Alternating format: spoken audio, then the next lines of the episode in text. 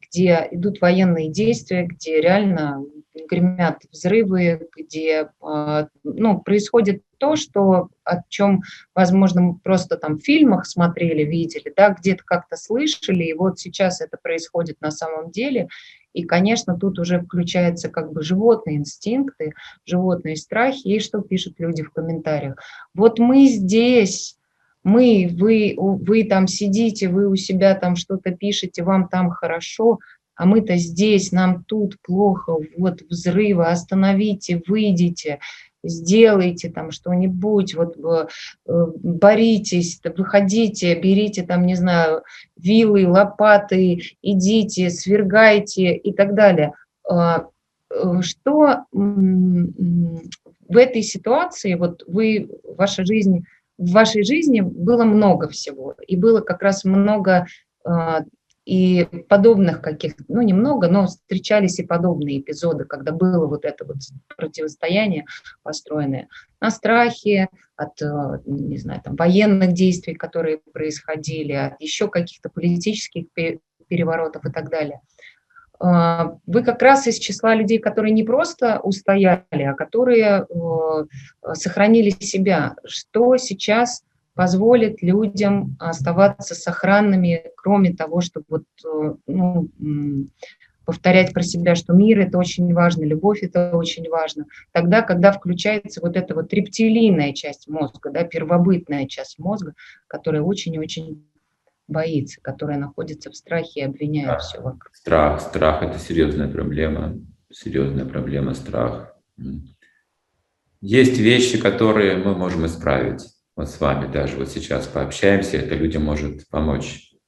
Каким-то людям может помочь. Каким-то людям не поможет, потому что они находятся в ситуации необратимой. То есть разговоры не помогут просто.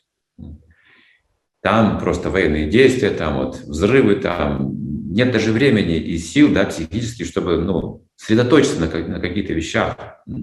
Просто нужно выжить, понимаете?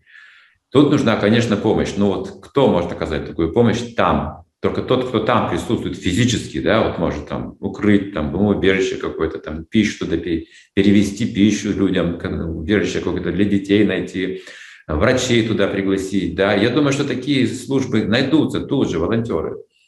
Когда случилось землетрясение в Армении, это был 89-й год, мы туда поехали как волонтеры также туда, приезжали из Москвы, из Прибалтики в то время. То есть много было там потерь человеческих, там города были разрушены, Спитак, допустим, вообще полностью был стерт с лица земли, Кировакан, Ленинакан, и мы поехали туда кормить людей, потому что люди жили на улице, в домах не могли жить, там ждали новых толчков, дома были разрушены многие, опасно было. Были палатки, вот эта зима еще, и мы должны были готовить там и кормить людей, мы взяли на себя эту миссию.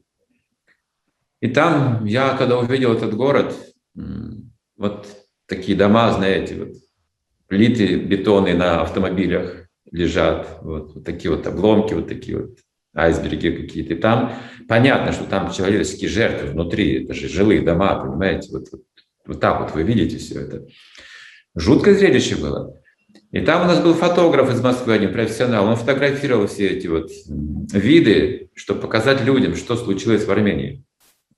И там старик местный, очень старый человек, вышел и сказал: зачем ты снимаешь этот мертвый город? Ведь он уже был мертв до землетрясения. Говорит, это Божье наказание. Говорит, ты знаешь, что стали люди делать при первых толчках? Стали грабить магазины.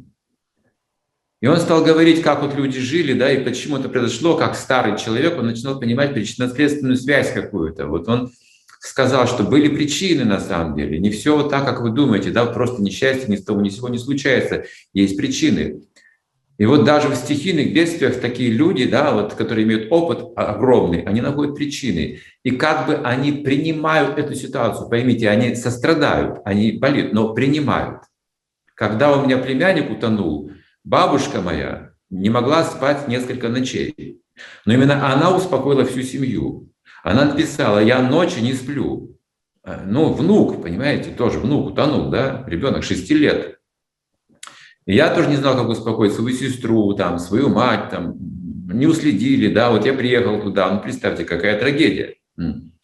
Она написала письмо, И мы все бросились к этому письму. Она сказала: я ночью не спала, но, дорогие мои, крепитесь и держитесь, потому что у каждого человека своя судьба. Это что-то нужно принять, даже то, что трудно принять, нужно принять, потому что это выше нашего понимания, выше наших возможностей. То есть другое дело, как не довести до этого уровня, до войны, да, вот этих несчастий, какие вот методы нужны. Но эти методы люди отвергли, поймите. Сами отвергли. Раньше они отвергли Бога, они живут другой совершенно жизнью, по собственной прихоти, они отвергли душу, они отвергли какие-то вот моральные высшие ценности, они живут по-другому, они сами отвергают эти вещи. Когда наступает такая ситуация, это нужно принять. То есть я не хочу сказать, что мы сами виноваты во всем, да? Но три вещи. Если ситуация зависит от меня, я должен влиять на эту ситуацию. Скажем, если проблема от каких-то людей, я должен этим людям дать знания, как-то научить их, чтобы они проблем не приносили, беспокойство. Если проблема от меня, я должен с собой заняться, выслушать тоже какие-то наставления, что-то изменить в себе, чтобы не быть причиной страданий для других. Но если проблема приходит не от меня и не от других, я должен потерпеть. Есть какая-то еще высшая сила, я должен это тоже признавать. Хотя вы правы, вы говорите, когда страх, человеку не скажешь об этом, да, вот когда в этой Армении один человек совершил ошибку из наших, серьезную ошибку, знаете, болезненную. Когда его спросили, мы пошли в исполкомы, чтобы, помощь оказывать, там, договариваться, там, чтобы были машины у нас, там, место какое-то, посуда, там, продукты, чтобы мы делали свое дело. Эта женщина, она армянка, она боль испытывала за свой народ, конечно же, за вот этих людей, за семьи. Она спросила, почему это с нами происходит, за что это вот свыше, да, с нами происходит. И один из наших неопытных совершенно глупую вещь сказал. Он сказал, это ваша карма, ваша судьба, вы, то есть сами причина этих всех вещей. Вы знаете, как это было травматично. Нельзя в этой ситуации, конечно, никого обвинять. Вот. То есть нужно просто проявлять доброту и сострадание. Это главный урок жизни – доброта и сострадание, не обвинение. Человек, сердце исцеляется добротой и состраданием, хотя мы все сами виноваты в своих несчастьях. Да, это понятно. Каждый. Не бывает незаслуженных каких-то вещей, но все же нам нужна доброта и сострадание, а не обвинение. Вот о чем сейчас в чем люди будут нуждаться. Конечно, мы здесь сидим, нам хорошо разговаривать, нам спокойно, бомбы не летят, да. Но не надо нас в этом обвинять. У нас тоже есть свои сложности, есть свои проблемы. Нам тоже трудно это все переживать. Эпицентр двигается, знаете, сегодня эпицентр в Украине, а вчера был в Казахстане, а сейчас он, может быть, в Европе будет, а потом будет еще где-то. Эпицентр этот создается этими полями, да, вот этими отношениями. Враждебными отношениями, где нет ни сострадания, ни любви, ни прощения, вот это вот создается. И этот эпицентр, он просто гуляет, он находит эти места. И мы создаем все это, дорогие мои, мы люди, мы создаем своими действиями все это. Мы ответственны за это все перед своими будущими детьми. Мы должны их научить жить в мире. Мы должны познать эту науку. Хватит уже, кстати, грызть глотки друг другу. Я лично об этом думаю, только об этом и думаю, как же научить, да, вот миру, мир в душе, мир в отношении, мир в семье, мир в мире. Есть же такие формулы, есть такие знания, но почему люди отказываются?